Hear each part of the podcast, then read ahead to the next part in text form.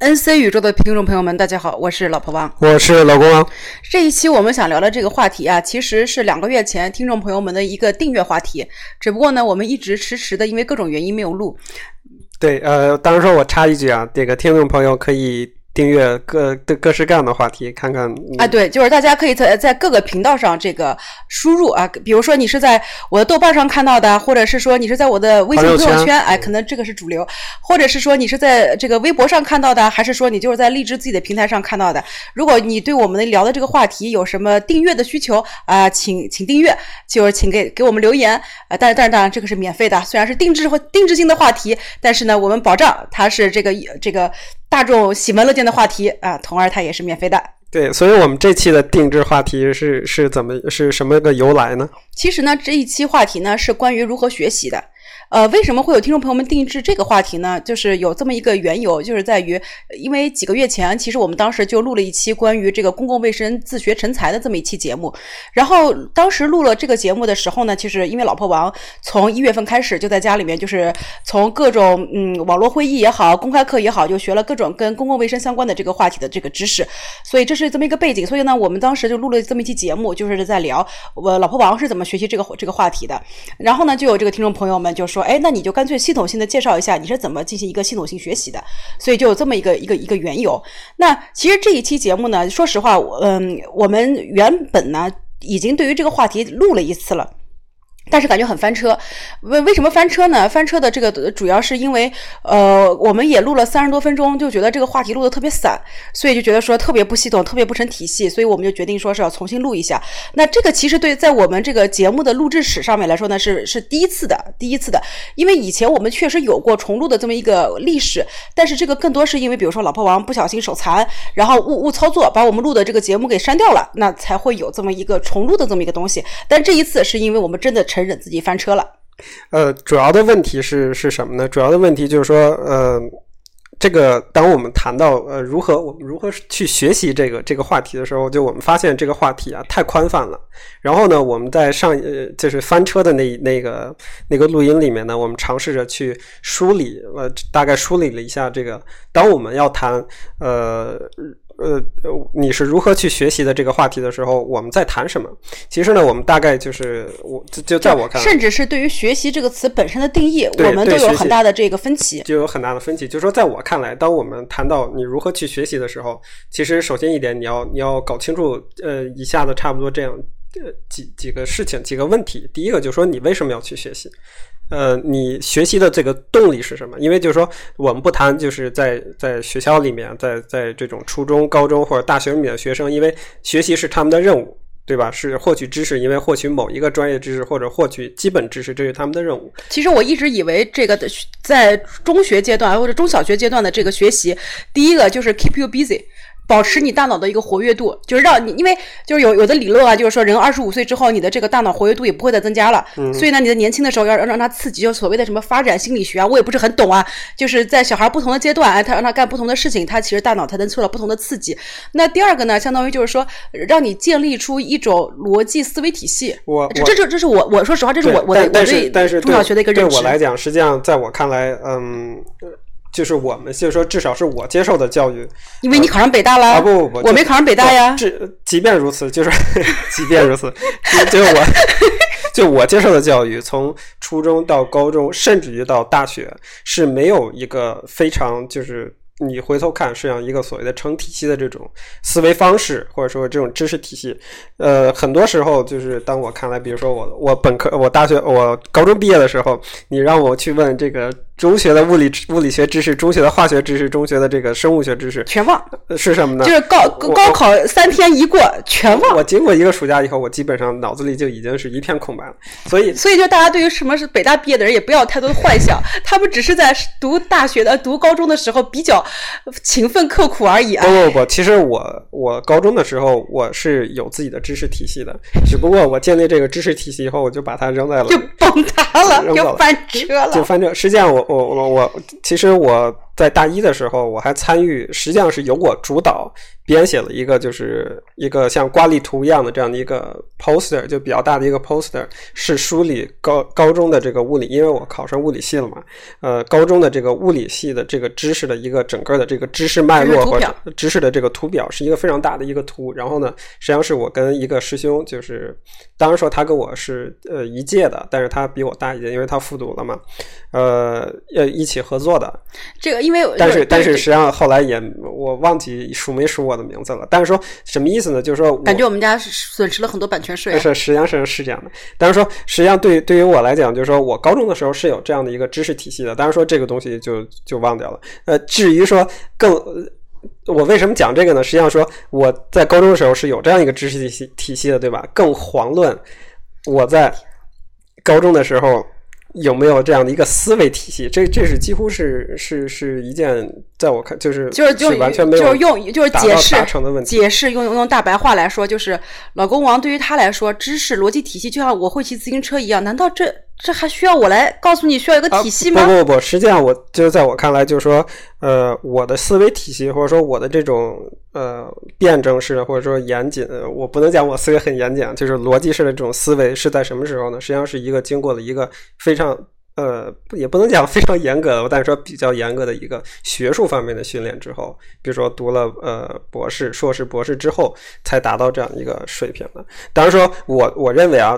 可能是像在我看来，就我这个途径可能会比较笨，因为你要去经过一个几年的这样的一个反复的这种训练。但是像我现在像我对面的这个老婆王就比较回到主题，不要比较天才，对吧？不就是好汉不提当年勇啊！不要把自己曾经的那么一点点小小的这个成就，不停的这个，我们要回到刚才这个主线，主线是如何定义学习。所以就是在我们看来，就是说在我看来，就是说当你要去定义这样的一个学习的时候，就你把这个水准已经拔得太高了，就在你心目中那老婆王平时干的事情那。那就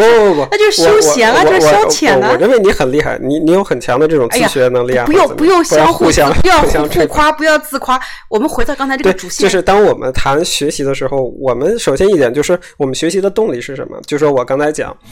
小学、初中、高中这样的学习，实际上是一个。很多时候是你被老师说不好听的，你被老师逼的，无论是你被老师逼的，还是被成绩逼的，还是被家长逼的，这样的一个完成式的这种任务式的这样的一个学习。当然说当我们大学毕业以后，或者说我们各种水平的毕业以后，我们到社会我们去工作的时候，这个时候可能学习知识并不就说这个动力已经不如你去赚钱去养家，或者说去看一些轻松的，说的好像你没知识能赚钱似的。不，比如说你去看一些轻松的这个小视频，去撸猫撸狗来的更对你来讲更有这种满足感。这个时候其实就存在这样一个问题，就是说在这个阶段的时候我们为什么要去学习，我们有多大的动力去学习去学习一些这个新的东西。这个时候其实又存在一个问题，就是说当我们讲学习的时候，我们学习的是什么，我们学习的对象是什么？你这么一说的话，就让我觉得，就是比如说像看小视频，像看这些脑残剧。说实话，因为有的时候你可能寄托一下精神啊 ，anyway， 或者说这个只是消遣一下你的时光，打发一下你的时光而已。对。但是按照刚才这个逻辑这个脉络顺下来的时候，你会发现，就是我觉得很可怕的一个事情，就是在于，你会把你的时间会越来越多的放在这种低功耗的这个上面，就是对于你的神经消耗是个低功耗的这个领域里面。那其实，那岂不就是说我以后我的神经就越来越萎缩？那我离阿尔兹海默就越来越不远了。这也是可以理解的，就是说，比如说，当你在平时工作当中，就是你的神经刺激度其实已经达不到了。这是一方面，另外一方面也有这是有可能的。当然说也有可能就是说你平时的工作你已经很累了，身心俱疲的时候，你肯定不会再愿意再去做一些什么这种很消耗脑力的耗神的事情，因为所谓的这个思伤脾嘛。然后你之后就是你这个就是你之后就会变得这个饮食失调啊，各式各样的问题都会出来。他说思伤脾指的是你学习吗？这个思指的是忧思嘛，也包括思考嘛。哎呦，就是你过度用脑也会存在一个问题。比如说你看我年过30的人，当我过度用脑的时候我就会头痛。对吧？这个时候我何必再去考虑我为什么要去学德语？我要去学这个学那个，看看专业方面书籍。我平时在看着阿星把探店不香吗？对啊，我平时在实验室里面我已经够累的了，我为什么还要再去看文献？我为什么要再去看我以前没有接触的这些参考书？我看了它，而且还是英文的，对吧？当时我还没有学德语，我也看不到德文的，所以就是这个时候。可能会存在一种惰性，这种惰性就导致结果就是你比较倾向于去看一些能够打发时间的，对吧？你这个就是广告了，某音啊，某条啊，对吧？某头条啊，某头条，某直播，对吧？某宝直播，你去看那个某佳期不好吗？对吧？你去看某 VR 不好吗？不香吗？所以这个时候就存在一个问题，就是这个时候我们学习的动力可能就会衰减，这是必不可少的问题。这个时候又存在又引出一个下一个话题，就是当你要学习的时候，这个时候假设你有动力了，或者说不管怎么样你有这样的动力，这个时候存在一个问题，就是你是为什么学习，或者说你学的这个对象是什么，你学的目标是什么。比如说我可以想象的分为以下的这个几类嘛，一个是说是以这种获得新的专业或者新的这个专门的这种知识作为一个导向，当然说这个就是相当于是以某一个呀，我们说的更加具象一点，譬如说你是搞投资的，你不懂生物医药，你敢投吗？对，不敢投，这是一方面。另外一面就是说，比如说我是搞物理的，然后我突然觉得搞物理没有兴趣了，我想去搞金融了，这个时候我要去学金融。同时呢，对吧，相当于是以职业为导向的，实际上是以养家糊口为导向的，以职业为导向，以养家糊口为导向的。就是说这个知识是 reliable 的知识，就是说是可信的，就是你靠这个知识，你建立在这个你可以去不是预期，是建立在这个知识体系之上，你要发展出你下一步的人生的东西，这个知识是非常扎实的知识。对，这个时候就可能更同时还导向于，比如说我要考一个什么证啊，考一个什么认证啊，还有各种的表达方式、表现形式，比如说德语的某一级的证啊，这是一方面。对，但是呢，简单来说，就是这个是和你的生存所必须的知识。对，这在某种程度上是生存所必须的知识。当然说另外一个呢，就是说学习一门技能，比如说我去学开车。这其实也是一种学习的一部分，不也是你生存所必须吗？当然说这个时候也不完全是生活，我们都已经把它归类在一起了。不，也不一定，因为我们讲学习知识和学习技能是两码事。比如说，还有一个就是，比如说我去学画画、学弹钢琴，这个不是生活必须的吧？这是陶冶情操，但是这某种程度上也是一种技能。当然说，你要是说我去学乐理，我去学这个画画的这个整个的，我是怎么去学它这个画画背后的美学，这是另外一个，就是所谓的理论知识了。那这个你也不能完全这么说，因为如果说你把这个技能，看你怎么去定义这个技能了。譬如说我有一个通勤的这个需求，就是所以我为什么我说我还是把这些东西还是把它放在生存所必须所导向的，就是说这个生存所必须它无关于说它到底是一个脑力的知识还是一个身体的技能，比如开车是你身体所需要一种技能，就这个都是一类的。那画画这一些，就除非你以后说我就要往专业画家上去转了，那这个是另外一类。那除此之外，都属于我在我看来都是属于你的闲情逸致。对，那你也可以这么分类嘛。比如说我一些闲情逸致，比如说你前2个月学自学的画画，对吧？不是前2个月，那因为我们在两个月前的节目已经说过断画了。不，我们在2个月前的节目里面都已经说2个月前，其实事实来说已经是8、9个月前了。天哪，要命！就是学画画，对吧？包括学毛笔字，然后学弹钢琴，学音乐，这些都是闲情逸致的这个技能也好，知识也好。所以在我来看，我不认为他们就是。对于我们现在来进行一个划分，它不是说一个知识和一个技能的一个问题，而是说生存所必须和闲情逸致。对，也可以这么划分嘛，对吧？当然说还有一个呢，就是一些比较浅层的一些这个就是普及性质的这一类知识，可能就是大家用来做谈资，做谈资啊，做炫耀也好啊，做满足你的焦虑也好啊。不，这个我不这么认为。我觉得这个第三类的这种知识，我不认为是就是呀。听众朋友们之后又发现，其实我们可能这期又很快在翻车的边缘了。其实我们在上一期翻车之后，并没有认真总结经验教训。天哪，好伤心啊，好自省啊，就是。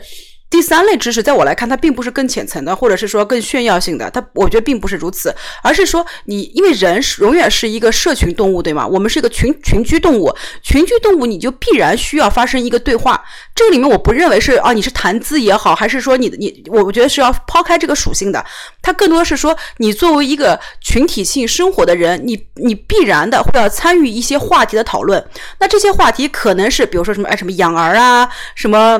养老啊，什么健康啊，它也有可能是更加的一个公共性的一个话题。譬如说你跟朋友一起聊天，那可能都有孩子，聊聊怎么养孩子呀，孩子怎么不听话啊，怎么训诫他，这个就不能算知识了吧？不，但是在这个时候，你有更多的这种所要触及的话题，可能会跟时事啊，可能会和现在社会上比较热门的话题啊，比如说前段时间这个女童的这个到底是把它定义为性侵案，还是说对吧？它有不同的这种定义方法。那 anyway 我们就不解释这个更多了。就是说，那这么一些公共事件出来了之后，你必然会发生一个人群之间的一种讨论。那这些讨论它本身是基于一个职业，但在我的理解啊，它是基于一个知识体系的，因为这个时候就是判断你的一个理性思维。对，你可以单纯骂街。所以我的意思是说，这一类的这个话题属性的东西，这一类的知识属性，可能就是说它是一个所谓的是有社交性的，或者说是更加社会性的这样的一个。对，就是因为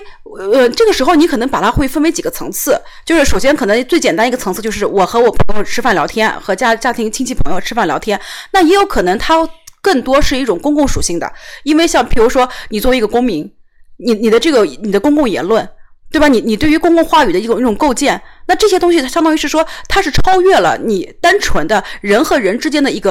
话题的一个讨论，但它同样也是一个社群性的一个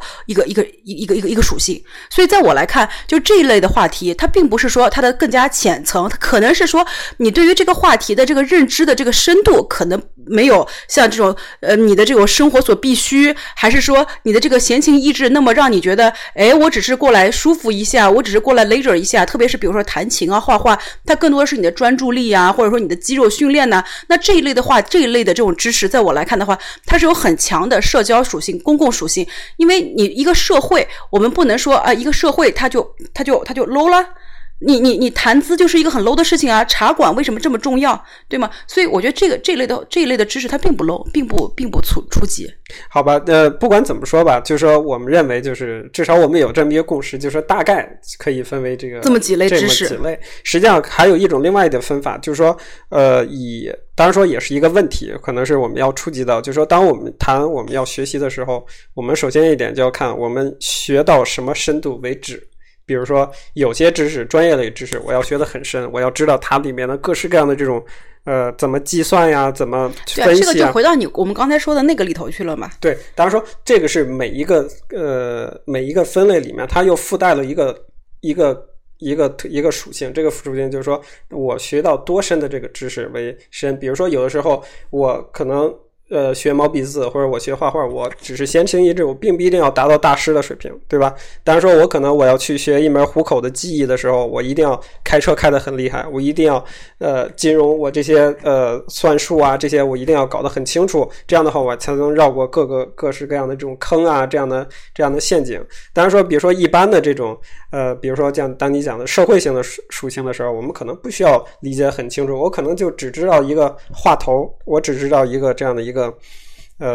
我不这么认为，这么一个概念，我不这么认为，因为就是对于我来说的话，就概念我同意啊，话头是另外一个东西，就是比如说我就知道一个概念，当然说这个时候实际上我的这个深度就不如你去获得一门非常专业的知识来的深了，这个是肯定啊，就是说你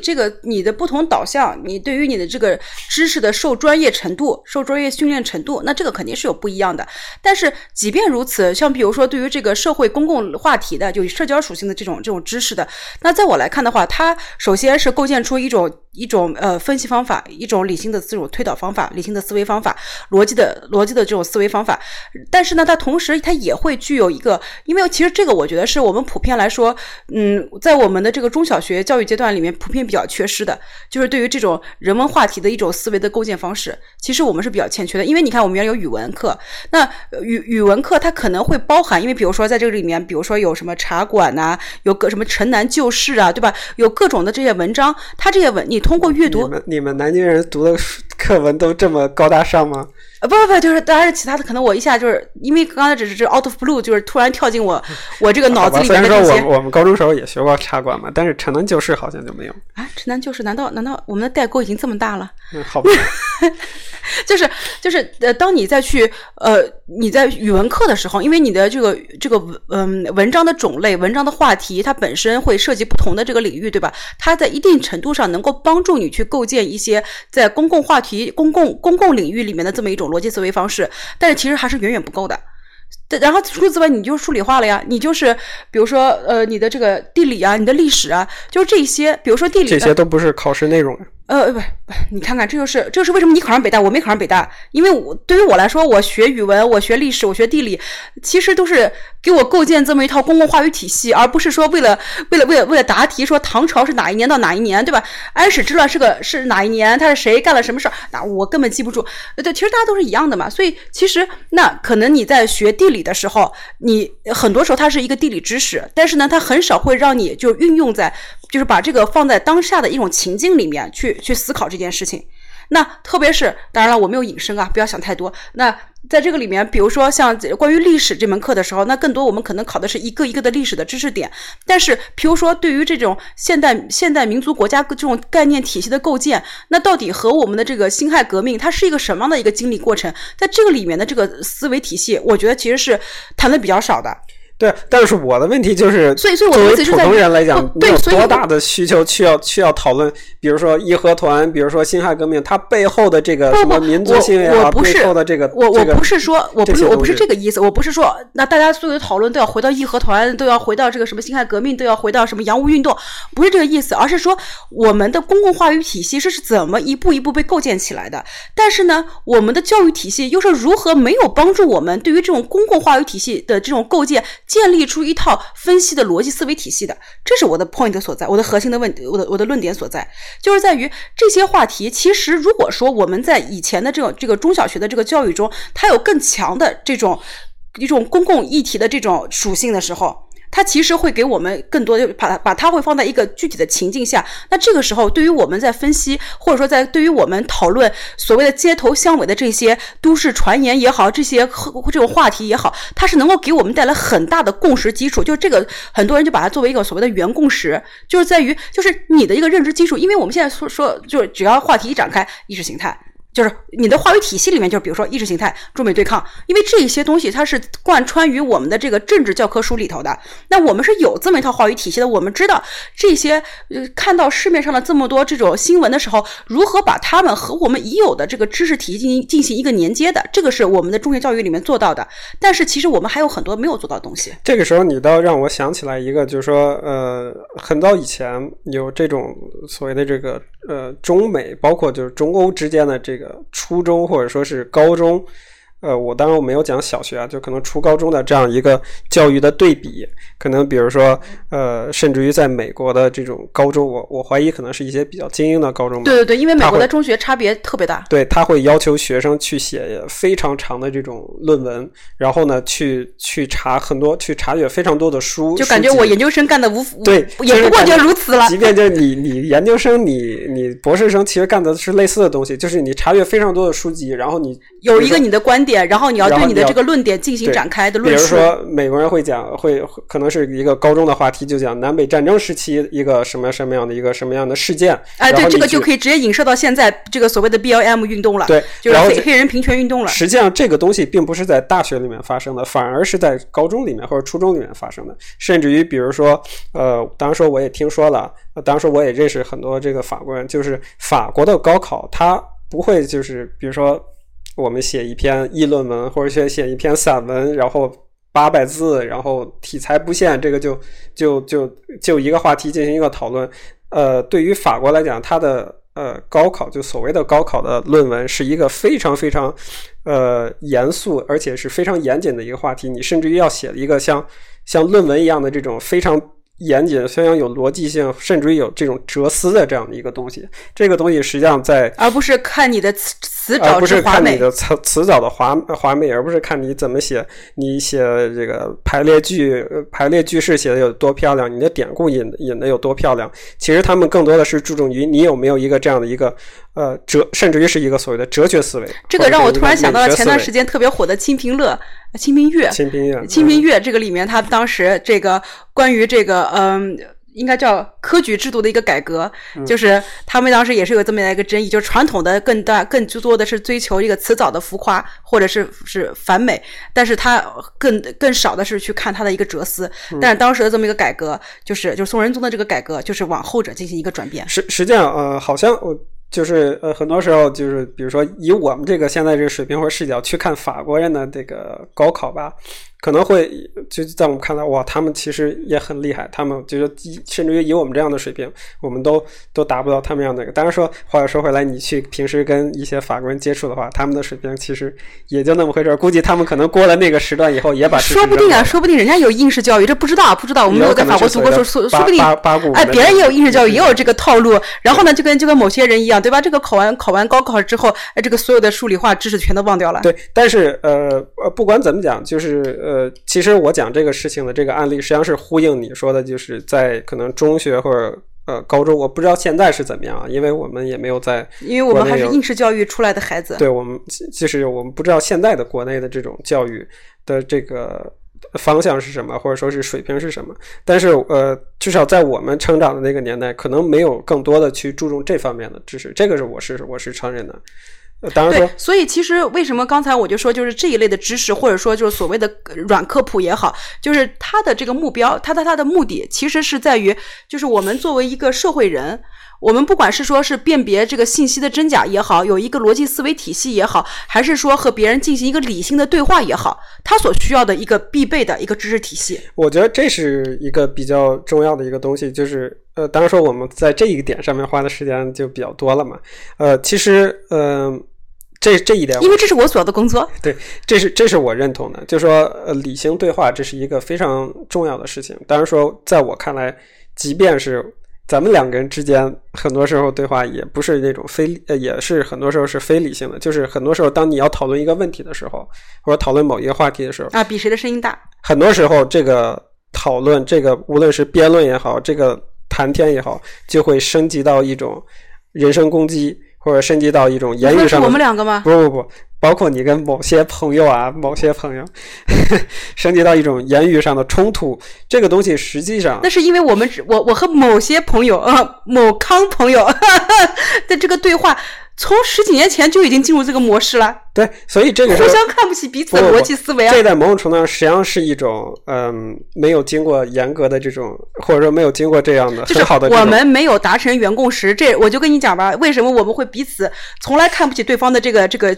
思维体系，然后直接进入人身攻击，就是在于我们的攻击的原点就是在于我们没有原共识。我认为他居然是他是我